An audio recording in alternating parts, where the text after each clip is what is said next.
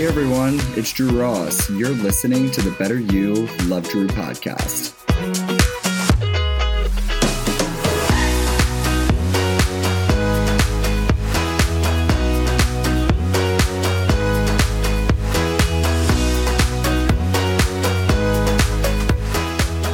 Hey everyone, I'm podcasting in from New York City this week. I'm going to be telling a story behind all of this because I was actually supposed to be in Chicago on Monday morning. And as life goes, sometimes things just don't go according to plan. So I'm releasing an episode on Friday this week in New York and not in Chicago. And generally I release podcast episodes on Thursday. I'm having zero brain drama about releasing this podcast on Friday. Somebody actually messaged me and they said, "Why didn't you release a podcast episode this week?" I was like, what do you mean? The week's not over. We still got three days. So this episode has really the opportunity to hit just as hard, even if it's rolling out a day later than usual. So it got me thinking a little bit, because consistency to me is continually showing up and not putting a lot of pressure on showing up the exact same way at the exact same time every single time. And that's really freeing. I just like to announce that I release a podcast episode on a weekly basis. Whatever day that is, is the most important part. Mainly it's Thursdays. Sometimes it's Fridays. There have been times where I've done it on Wednesdays too. Nobody tends to really recognize the difference for the most part, but this has been freeing just to recognize that continually showing up there, it doesn't have to be an exact, concrete, super defined timeline to that. So Friday it is. Here we go. So I'm in New York and I arrived here last Wednesday at nine a.m. Last Wednesday, that was June twenty-first. My plan was to be in New York from Wednesday, June twenty-first until Monday, June twenty-sixth. So it was about five days. It was like a long weekend type of moment. Obviously, that didn't go exactly according to plan, given that I'm recording this podcast episode on Friday here right now. Something to know about me, I'm not someone who watches the news at all. I personally don't find that you need to stay informed by watching the news. Media, like you can find other media outlets to satisfy that need that are far more positive. Anytime I'm watching the news on my T V, I find it to be pretty draining. So if you're someone who watches the news, you might have heard about the flight cancellations that have been going on throughout the nation this week. It's really been the talk of the town, not to mention July fourth weekend is here. So I'm sure that it's been advertised even more broadly. People have been posting about this on social media. So overall, it's really just been like a public conversation. I'm going to be talking about how my travel chronicles this week, like I'm going to be talking about exactly what they look like. And then I'm also going to talk about how Delta Airlines can rob me of my experience to fly on their planes, but Delta Airlines can't rob me of my experience when they cancel or delay my flights. So cancel or delay my flight, Delta, and then I am in control and I am in power when it comes to the experience that I get to create because of that. Here's a travel schedule this week to set the scene, and then I'm going to cover how my travel plans are the foundation for today's lesson. So on Sunday evening, which was June twenty-fifth, the day before I was supposed to head home, I received a notification that my flight was canceled. So my flight was Monday. My original flight was Monday, June twenty-sixth at six ten a.m. I'm always the person to take the first flight out. So late Sunday evening, they texted me and said, "Your flight has been canceled. Contact an agent." This has actually never happened to me before.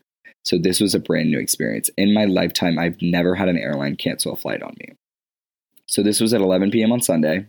So I called the customer service line and I was on hold for an hour, which wasn't necessarily upsetting to me, but it was more so shocking because that was just an extremely long wait time. But I had the time, so it didn't matter.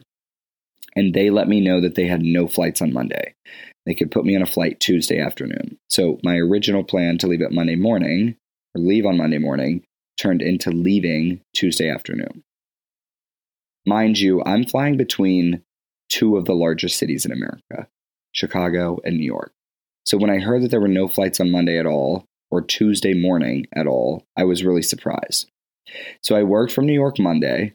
I had a cute little dinner with my friends, Nate, Dylan, and Colton. And then I woke up Tuesday and I went directly to the airport to work from there all day. So my flight was at one, but I was just like, I want to get there at eight thirty and just work all day and not get distracted as I work.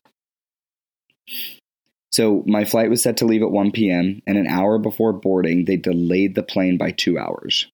I wasn't really thrown off by this because I've been on delayed flights that have taken off and landed a little bit later, no problem. But then it was time to board again, and they delayed it one more hour.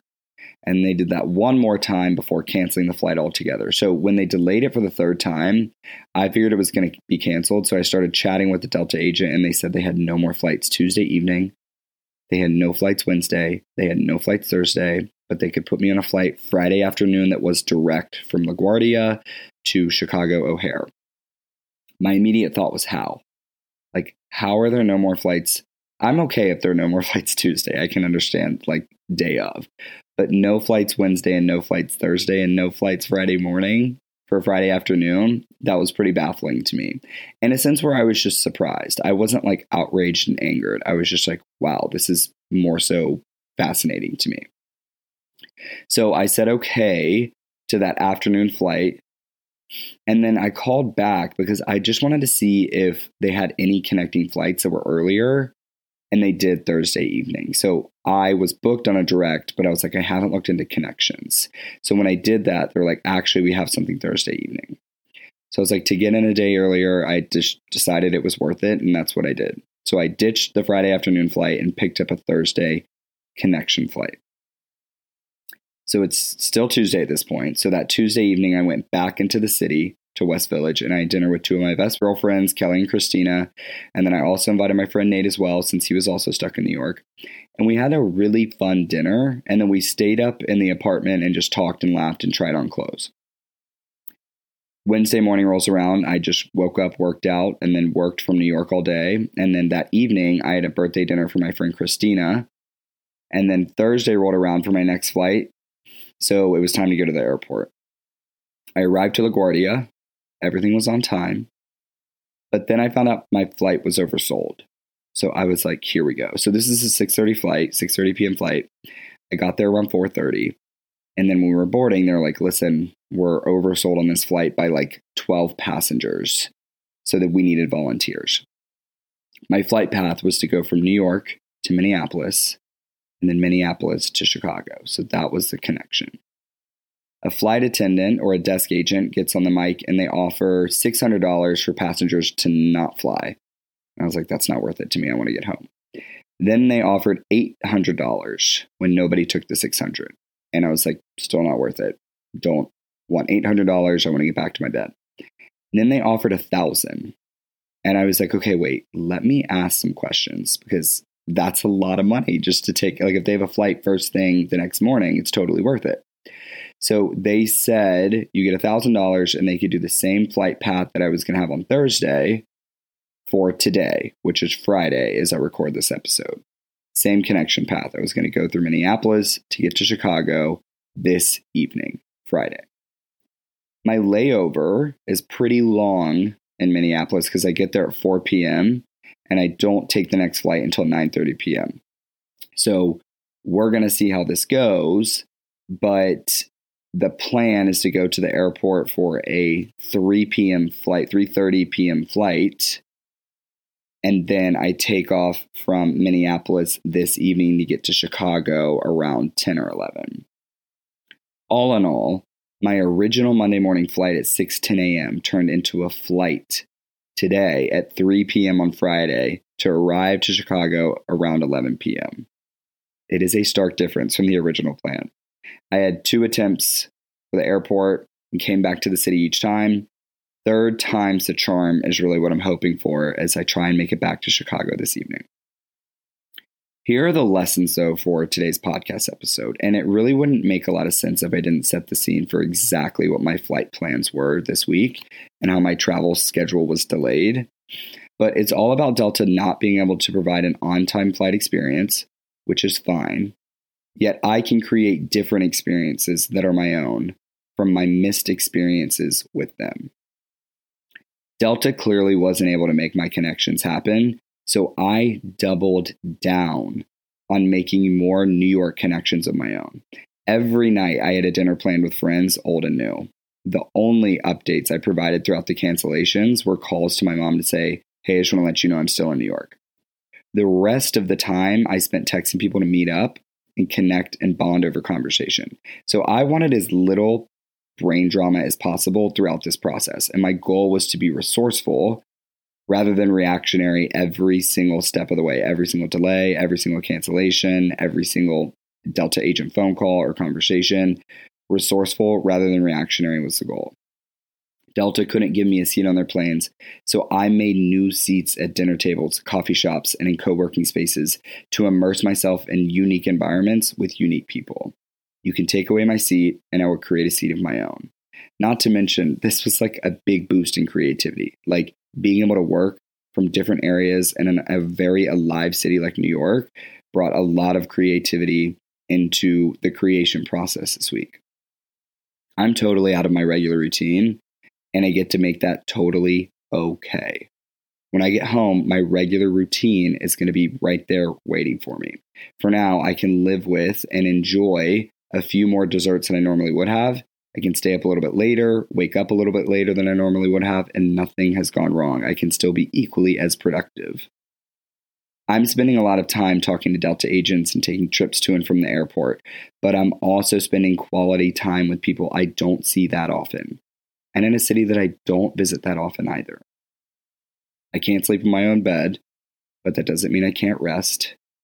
I'm not near my meal plan, but that doesn't mean I can't nourish my body. I don't have access to my normal skincare routine, but that doesn't mean I can't practice self-love and self-care. No access to my regular gym membership, but that doesn't mean I can't get stronger.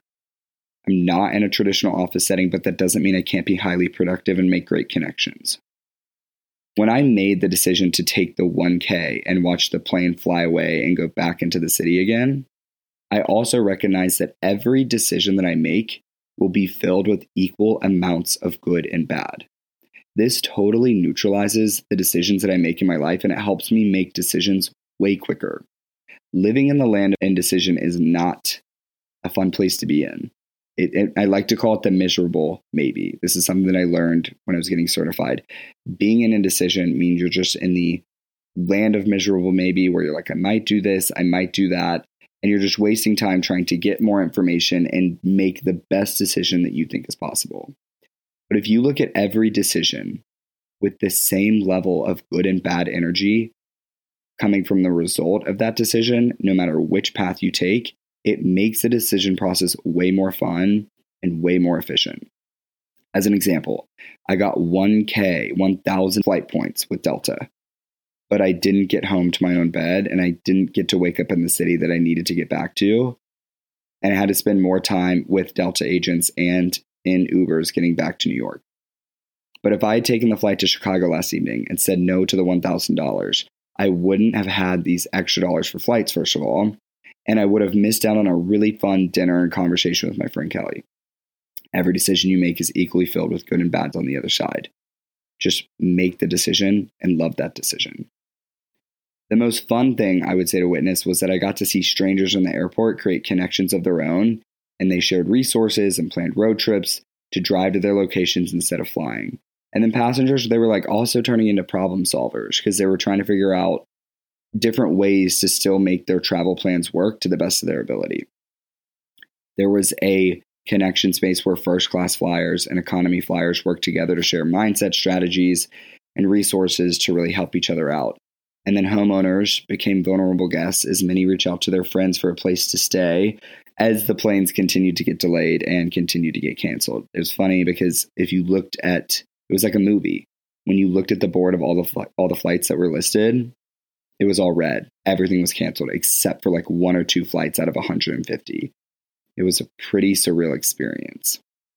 Amidst all the anger, anxiety, there was a lot of yelling, there was a lot of frustration that was going on inside of the airport. I made a decision that Delta has a lot of control on how I travel, and any airline for that matter, but they have no control over how I get to experience life amidst their delays and cancellations. I really hope that you can take this example and run it parallel to something that is going on in your life. That can be a job, that can be a relationship, it can be anything. But I hope you find ways to be in control of your experience and not let the control of others impact your experience whatsoever, because that's where all the power lies. Have a great week, everyone, and I look forward to chatting with you again next week.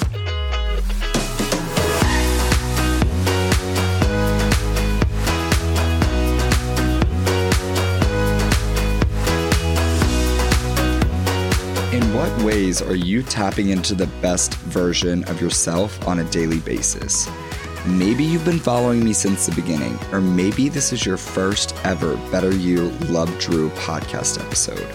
Regardless, if you like what you hear on the podcast and want to take this information and apply it to your life today, that's what I'm here for. Working with a life coach helps make your already amazing life even more amazing.